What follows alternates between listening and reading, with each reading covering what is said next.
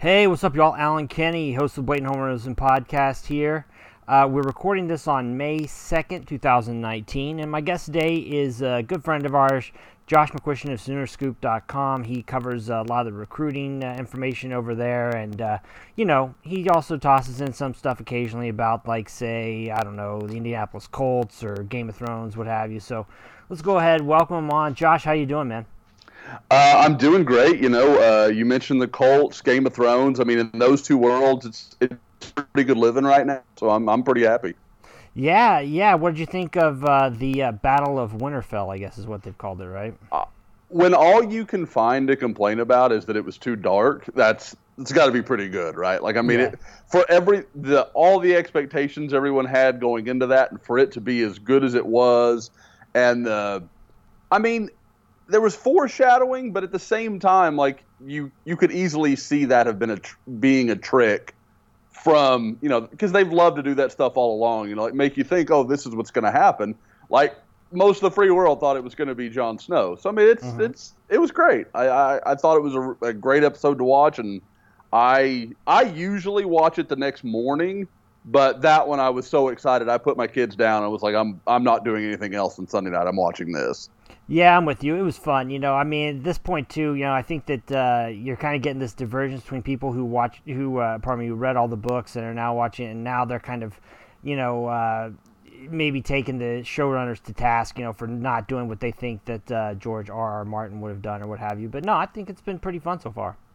Yeah, and I read all the books. I mean, I, I'm that I'm in that group. But I mean, you just have to accept like he didn't write the books; they had to finish the storyline so, or you know, at least come to some sort of logical conclusion, and they uh, they've got no choice but to make their own decisions. Now, I still am one of those people that believe that I, I don't know that he's had input, but I believe from the start there were conversations about okay, where where do you kind of see this going? So, like, I, the books will be different, but I think anybody expecting just this almost alternate reality are just kidding themselves. Yeah, no, I, am with you. I'm with you. Um, well, let's move on to another big thing that just uh, wrapped up was the NFL draft. Um, you know, eight Sooners taken. Uh, you know, obviously uh, the big story coming out of it was uh, Kyler Murray going number one to the Arizona Cardinals. I didn't think it was a huge surprise after you know kind of the buildup of the last few months. Um, so let me ask: if we're taking long-term NFL career, who do you who are you taking to start your team? Kyler Murray or Baker Mayfield? You know, we talked about that a little bit on our pod yesterday, and I I'm even with Baker Mayfield having a you know he may not have won it, but a rookie of the year caliber mm-hmm. season. I'm not sure I don't take Kyler. I just with I guess my biggest argument is going to be what can they put around Kyler in Cleveland. Baker's set. I mean, they're they're going to yeah. be in really good shape. They get that offensive line with a few pieces to come together, find a few more guys uh, through that. I think probably on that front seven of their defense, and I mean that's a that's a team that in two or three years is competing for a Super Bowl. So I mean, you know, and I know some people think it may be this year. I mean, I think that's a little early. I think you need some time for these things to develop, but I, I can see that. But Kyler, I I've said it before. I think the the short thing is so it's become so overplayed, and for a long time I was a guy that doubted on that. But as you watch the game, that's about spacing, and they want to do all these things that put guys almost on islands. How important is it that he's six? I, I don't really understand that and it certainly hasn't hindered any number of quarterbacks over the last few few years, including Baker Mayfield.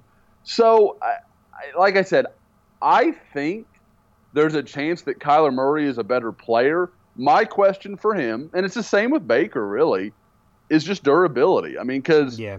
it's not that the size matters to me, but the reality is he's five foot ten. He's just a little bit smaller than the average quarterback, and those shots, if he takes too many of them, are just gonna they're gonna compound faster than they would on a bigger guy. I mean, that's that's just physics. That that's not anything that can be argued or denied.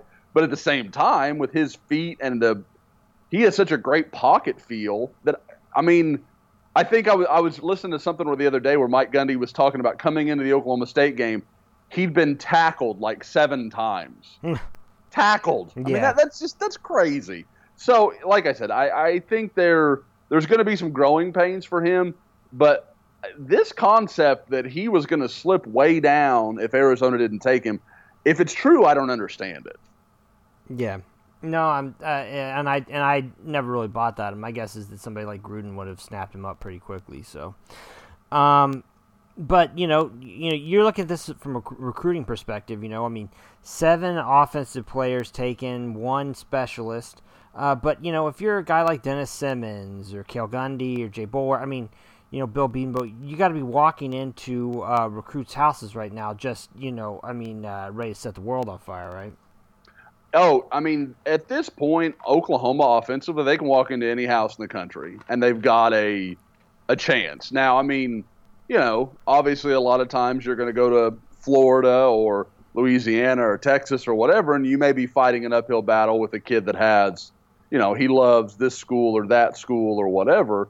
But in general, um, you're talking about guys that it's it's just the polar opposite. And I'm sure we'll get into the defensive side of this conversation, but on the offensive side of the ball, what what does OU need to sell? Heisman Trophy winners got them.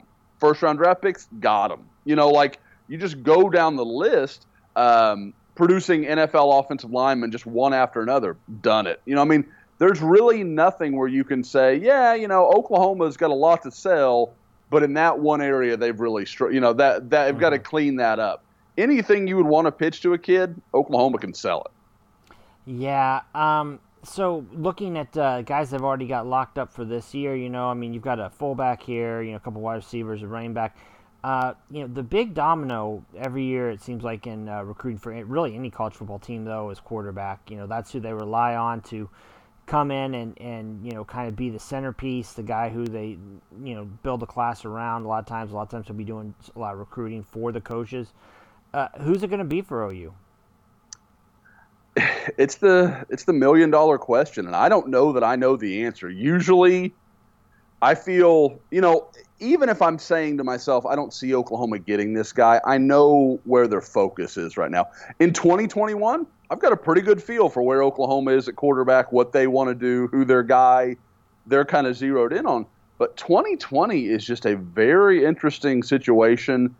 And I can't decide if Oklahoma is going to say, okay, if we can't find the right guy, we might look back into the transfer market because, I mean, just last year you saw young quarterbacks like Justin Fields, Tate Martell, all these guys that we know had talent and at one time were very high level recruits go back into it. That's probably going to become a trend. And I, and I would pretty much agree with that sentiment, but it's hard to count on something like that. Mm-hmm. Or they're being tremendously patient with someone, and that someone almost has to be Bryce Young, uh, one of the real quarterbacks they really pursued to the end uh, that picked USC.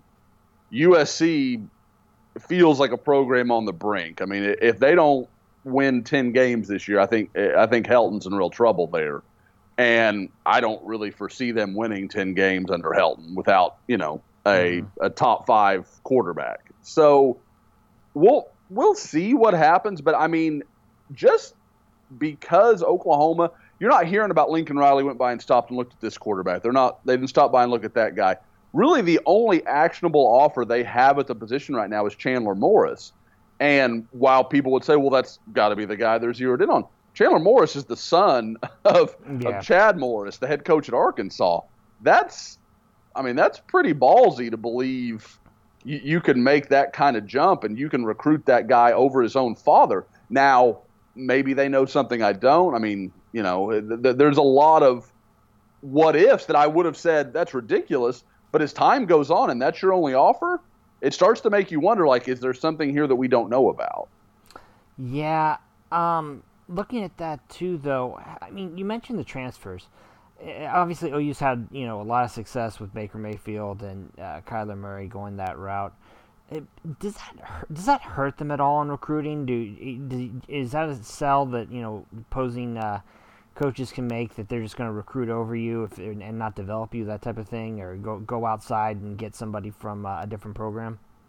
I have no doubt that schools would use that, but I mean, if you look at Spencer Rattler, it certainly did never seem to bother him, you know, and he watched that going on. So, I mean, I, I think it's so hard. I mean, I, I don't doubt that schools, you know, would, would shoot their shot and try to use that as a something against them. But I mean, Lincoln Riley's just going to say, hey, if you're the best quarterback, you're going to get the job. We're not going to worry about politics or, you know, doing the right thing and playing the senior because he's been here the whole time. It's it's whoever wins the competition, that's going to be our guy. And I think that that resonates with high school kids because even even if we can all see that, you know, it's going to be pretty hard for a freshman to be as good as a third year guy mm-hmm. on campus that's highly talented. They're a high school quarterback that's never never really known failure. They they think they can do these things. They think, oh well, I'll just go in, work hard, and that job will be mine. Like it's it's really tough to convince a kid who lives on confidence that ah, you know, I, I don't know if you've got the goods. Like they're they're just not going to buy that very easily. So, like I said, I think it's something coaches would use. I would be pretty hard. It, that's a dangerous button because you're telling the kid he's not good enough. Or, and if you go down that road, it, it's kind of dang, like, well, if if I'm not good enough to win the job there, they're just going to go over me. Why would you want me? It's it's a yeah. slippery slope that you get into when you get into that kind of recruiting. Yeah, no, that's a, and that's a that's a very good point. Um, and then I guess another question would be: Are kids scared off by having Rattler in the fold? I mean, you know, uh, talking about five star guy who uh, has you know really all the tools to be a, a really good quarterback in the OU system. I, I, think there's definitely something to that. I mean, you look at Oklahoma's had two straight Heisman Trophy winners at quarterback, two straight number one overall picks. I mean, this this job like OU should basically throw an offer out and then the kid just you know accepts it the day he receives it. Like it it feels like it should be that obvious and that clear. But you know, obviously that's a little bit of hyperbole, but that's just that's where Oklahoma is right now in quarterback recruiting. They should really have their pick of the litter. And the fact that they've kind of had to work through 2020 makes you think like there's some people out there that are like, man, you know, I've been at camps with Spencer Rattler. I saw him in the Army All American game, and even though his team struggled, he made some throws that were just unbelievable. Uh, he, he's like I, have compared him to Mayfield. He just kind of has that thing when he's on the field, and you're like, that dude can just make anything happen. Like you're never out of it. You're never like he's just one of those guys that's going to will something to happen. And I I, I think other guys see that too. They can recognize that that's going to be a problem to beat him out. And if you know, you could go there, or you go to, you know, for the example we're talking about, you go to USC or Arkansas. Mm-hmm. There's nothing like Spencer Rattler standing in front of you. Yeah. Yep. Yeah, indeed, indeed. Well, um, you know, I think another kind of maybe interesting development at this point in recruiting is that you know he doesn't really have any uh, big offensive linemen uh, nailed down here. Um, you know, you would think, especially after just seeing four guys go in the in the uh, draft, that that would uh, that wouldn't be an issue. And Bill Bedenbaugh's certainly done a, uh, pretty good job recruiting there. But you know, when when are those guys going to start uh, hopping on board? Well, OU's bringing in three offensive linemen this weekend for official visits, so that's a that's a good starting point. I think, especially with a guy like Jonah Monheim and Noah Nelson, a couple of West Coast guys that are coming in. Actually, all three are West Coast guys. Uh, Monheim's from uh, Moorpark and uh, in California, and Noah Nelson is a uh, Arizona kid. So I think in those two cases, if something happened this weekend, it wouldn't stun me. Now, I'm not going to go so far as to predict that, but from what I've gathered, I mean, it, Oklahoma's in very good shape with both of those guys. Uh, they're, you know, whether it's top two, top three, whatever you kind of want to list it as. Oklahoma's right there with anybody. So, uh, and both are making their second trips, which is you, you know first trips for guys far away from home. Usually you don't see a commitment, but that second trip, I mean, you look at Dante Manning. Uh, you go down the list. There, there's some track record of that kind of thing happening. So we'll see. But I, I, I think you know people. What basically happened is Oklahoma lost two guys that I think you know Oklahoma was their second choice. Turner Corcoran and Aki Okunbiyi, uh, who went to Georgia, and Corcoran went to Nebraska. Those are tough losses. I mean, Oklahoma was right there. I think at different points they led for both. and they just they came up a little short at the finish line, and that that happens sometimes. And I get that it's tough, but I mean, I think Oklahoma clearly leads for Andrew Raym. I think Oklahoma's in great shape with the two guys I just mentioned. Uh, you know, you you can uh, Jeff Percy from California is a raw but really promising tackle. Um, that you know you think of him in a couple years with Bennie Wylie putting some weight on a very lean frame, and then working with Bill Bedenbaugh every day in practice. I, th- that's a guy that could be a really really talented uh, difference making tackle someday. So I, to me, I, with Bill Bedenbaugh, I mean you just look, you know, that's what I'm trying to explain to people. All four guys drafted in the top four rounds. That's great. None of those guys were even rivals 250 pro, or they weren't consensus 250 prospects in the country, and that includes Orlando Brown from the year before. So if you want to go with the last five, Creed Humphrey was a three-star in rivals. I mean, the he's turning guys that not everybody just assumed were future NFL guys. I mean, that's the thing people get lost in. Oh, you go to Alabama and you're going to be a first-round pick dude, you're a you know you're the the prototype of what people are looking for. You could go to East Popcorn State and yeah. you're probably going to be a first round draft pick. Like, and that's not to take away from Alabama. They they're great coaches. They do a great job, but you know if you're the cream of the crop, you should be going in the first round. That that's what should be happening. Oklahoma's taking guys that are very talented, but are not everybody's All American, and making them high level draft choices. Yeah, exactly. Um, but you know, you mentioned Alabama. Let's flip over to the other side of the ball real quick here, because uh, Oklahoma just lost one of its uh, longtime commitments to the Crimson Tide, uh, Drew Sanders. Uh, I believe he's a you know kind of seen as, as an athlete type guy. You know, uh, he's going to uh, decide. I guess he wanted to play linebacker, and so he's going to be heading to Tuscaloosa instead of instead of Norman. how big of a blow is this for you?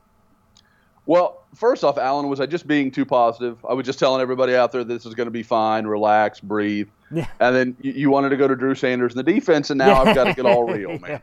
But uh, no, with um, with Drew, yeah, I mean this isn't.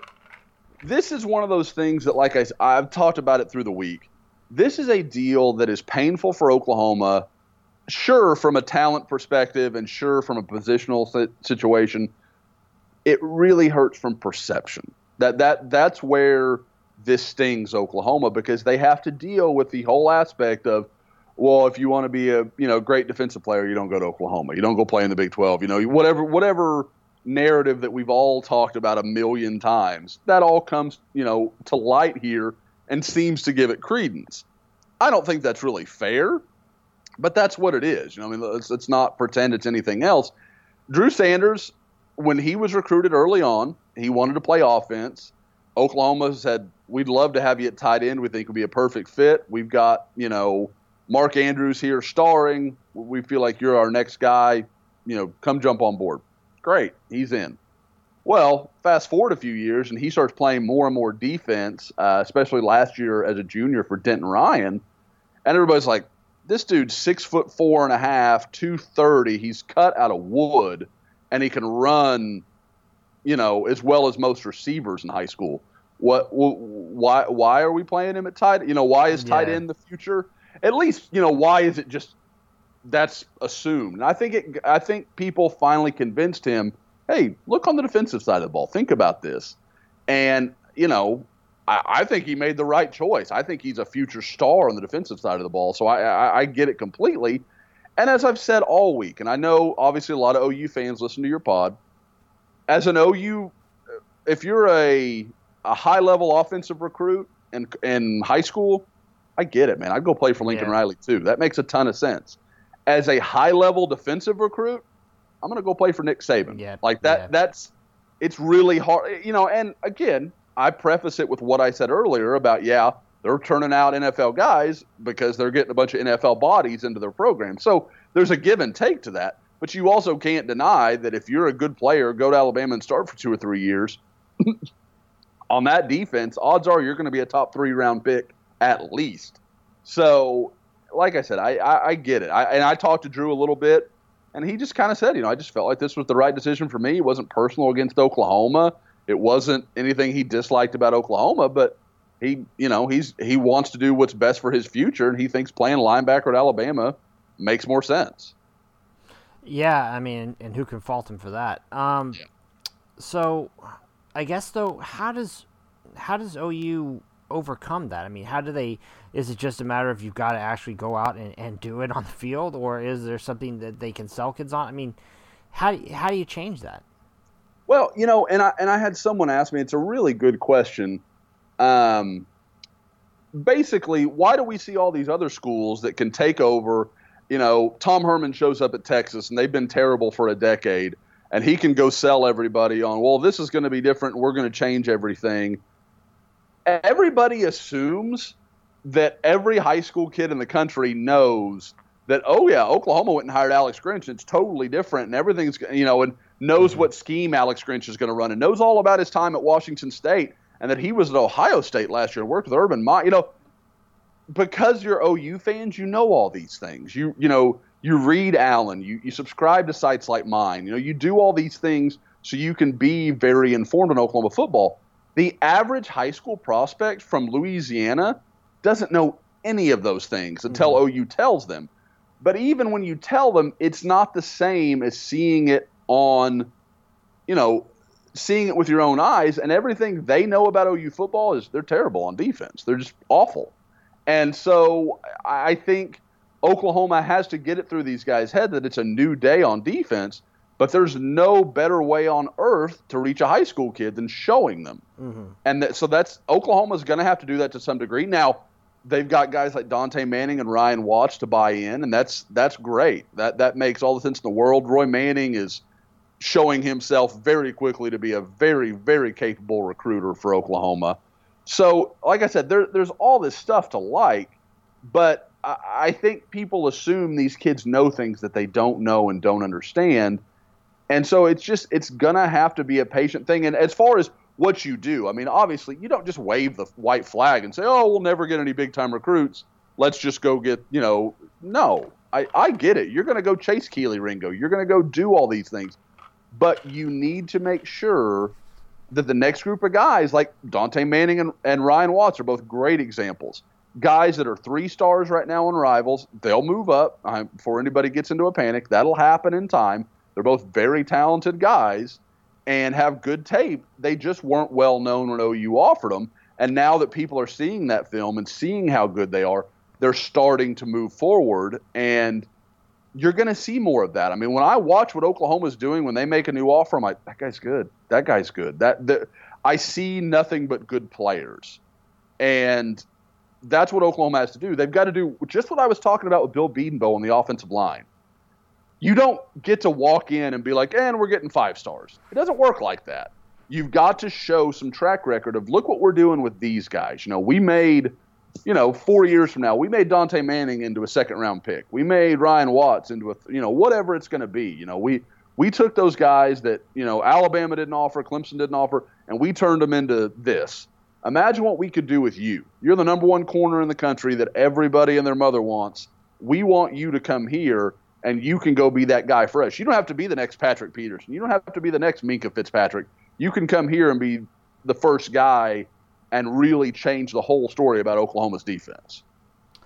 Yeah. Now, looking at some of the guys that uh, OU's, well, uh, just let, us just look at the two guys that are uh, committed right now. I mean, they're both, uh, I believe, they're both projected as cornerbacks. No. With Watts, it's a little more up in the air. Yeah, um, I mean, six three, right? Yeah, he's 6'3", 180, and I'm told by more than one person he has almost 80 inch arms. Yeah. Okay. I mean, you're talking about a a damn pterodactyl back there. Yeah. That's a huge human being with real range. And I, like I said, he's a good problem. Say you start him at corner, and you know, for whatever reason, it just doesn't work out. No big deal, no problem. We can slide that big frame right over to safety, and we're going to be just fine. Like it's, he is a good problem to have because he can work at multiple spots. But you know what I keep hearing about the guys that uh, Alex Grinch wants on this defense are big guys who are fast uh, doesn't everybody want that? Like, you know, I mean, I, I, I, guess, you know, is that something that I guess, you know, is something they're going to be looking for a little maybe lower down the food chain in terms of prospects or, uh, you know, I mean, how does that, how does that work? Are there just going to be from here on out kind of physical, um, you know, kind of metrics or standards that they're going to just apply to everybody? I, I to me that's my guess is you're going to see. I don't know in this first year how possible it's going to be because they're. I mean, and even over time, like you, you, you have to accept the realities of life. Yeah, we love this six foot three, two hundred and thirty pound guy, but we didn't get him. We mm-hmm. can't just not take a guy at the position, so we have to accept you know, this guy that we like, but maybe doesn't meet our exact measurables. I mean, it's just, you know, life is what it is, and you have to adjust to what's happening. So, but I don't think there's any question. Oklahoma has a clear idea of we want, you know, we want length, we want speed. And I know people say, well, you know, just like you did, Alan, well, that's what everybody wants. Yeah, yeah I, I get it.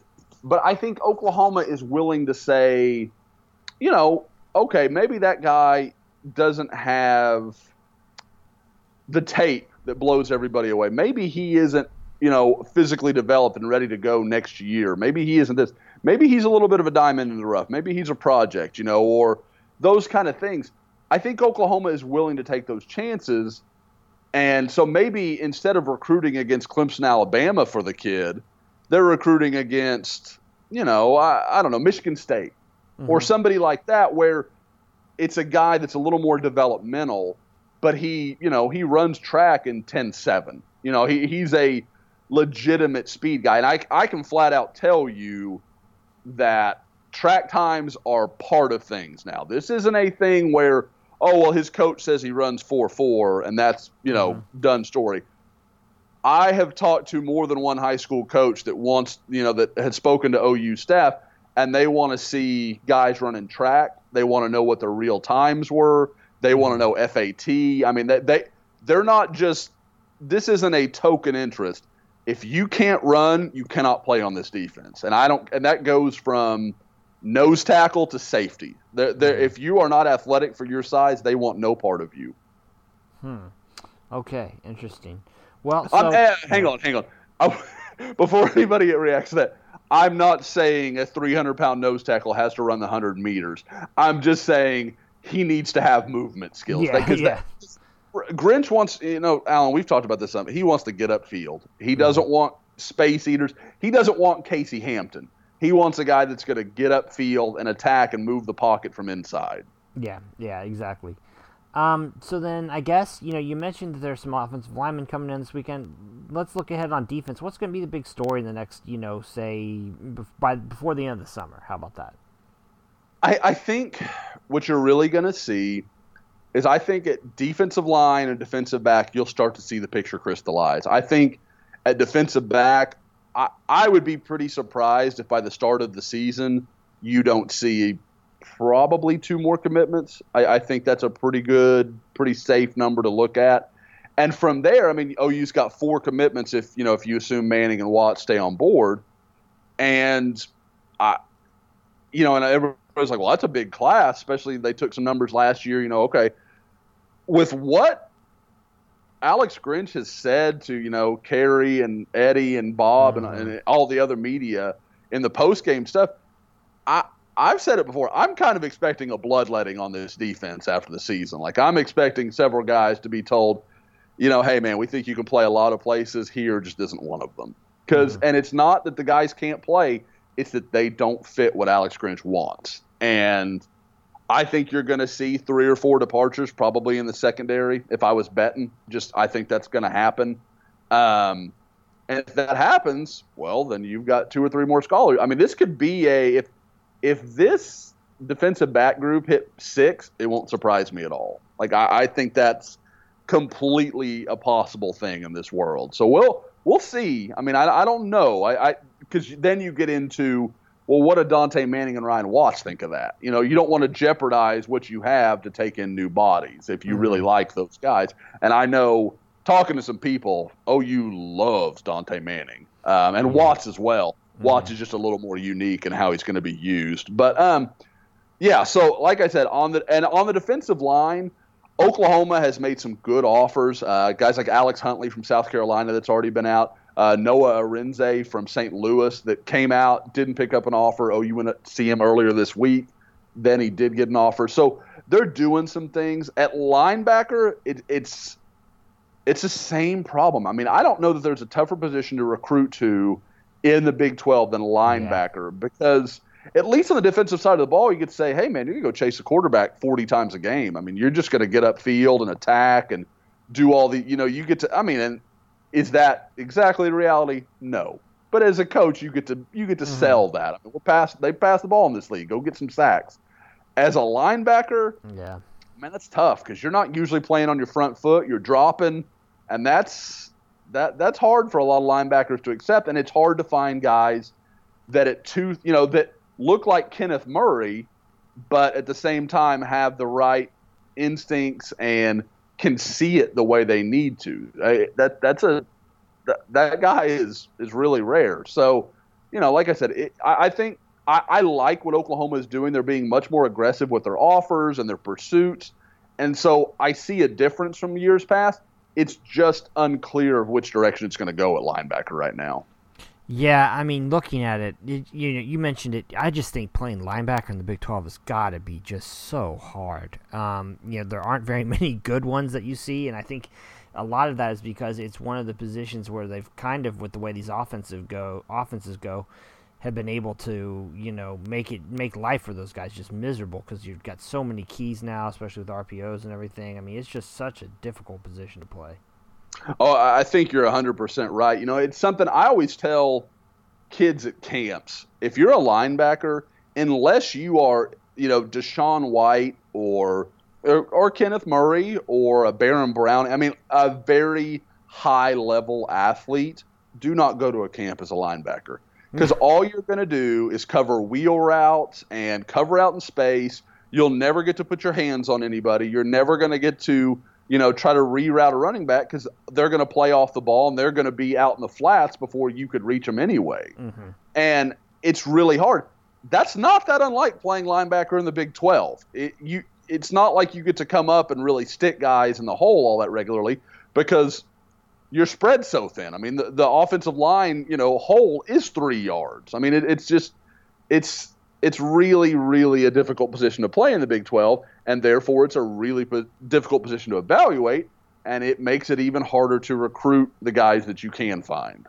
Yeah, yeah. Well, I guess you got to start selling that that's the way the NFL's kind of evolving now too. It's but, true. You know, it's, it's true. just gosh, it's just a tough, tough position to play. So you know, I mean, I, I, I, I read your board. You know, I see the fans that you know the experts all of a sudden that, uh, you know, can pick out all the uh, you know deficiencies that OU has at linebacker, but man, find other players who aren't like struggling that way with those offenses, man. I just I don't think they exist. So anyway, um, well, hey Josh, so you guys got any uh, anything going on uh, big with at the site uh, these days? Well, I mean, this is an interesting time of year for us. It's not usually a huge time for sales, but at this time of the year, we start doing some, you know, both reviews, kind of, you know, where things have gone, both in recruiting and on the team. You know, we start looking back at spring practices. You start kind of seeing, you know, taking stock of where Oklahoma is in recruiting. Uh, I've just finished up all my regional camps where I hit, I think, five or six of the rivals camps from anywhere from Los Angeles to Atlanta. It's kind of all over the map there for a few weeks. Uh, we've got our rivals five star challenge coming up in a few weeks where I mentioned earlier Brock Vandagriff, the 2021 quarterback. That was I, I said that I think that's clearly Oklahoma's focus right now. He'll be there. Saw him in Atlanta a few weeks ago. He is another potential five-star quarterback for OU to pursue. He is unbelievably gifted. I, I really, really liked what I saw from him, and I think Oklahoma is a legitimate contender for him. So there, there is so much going on um, that it's a great time to give the site a try. If you are, you know, interested and you just like to, you know, kind of kick it around for a few weeks, whatever, feel free to email me at josh at soonerscoop.com. We can set you up, give you a little time just to kind of, like I said, just to see what the site's about, get a feel for us. Um, you know, I know a lot of people hear us on the different radio shows and podcasts like Allen's and everywhere else, and they, the board's a little different. It's a little bit more pure information and well, I guess below the pins, it kind of gets into the crazy a little bit sometimes. But you know, if you're just about the info, just stay with the pinned on the Crimson Corner, and you know you'll find out all kinds of good stuff. Yeah, it's a invaluable resource. I say that every time I bring uh, one of you guys on, but it really is such a great, uh, great place to get so much uh, OU info and uh, analysis, uh, you know, from guys who really follow the sport closely and, and do a really good job and, and really work hard more than anything else. So, but uh, Josh, man, thanks so much for coming on, man. I, I I'm sorry to take up so much of your time this afternoon, but uh, it's it's always enjoyable, man. Hey, you know I always enjoy coming on with you, Allen. You don't you ask me the questions not everybody else asks, so I always enjoy that. Yeah, well, good man, good. All right, well, thanks again to our guest uh, Josh McCuistion of SoonerScoop.com. Like I mentioned, go over there, sign up, check out what they've got going on. Um, thanks to y'all for joining us too. For the Blatant Homerism podcast, I'm Allen Kenney. Take it easy.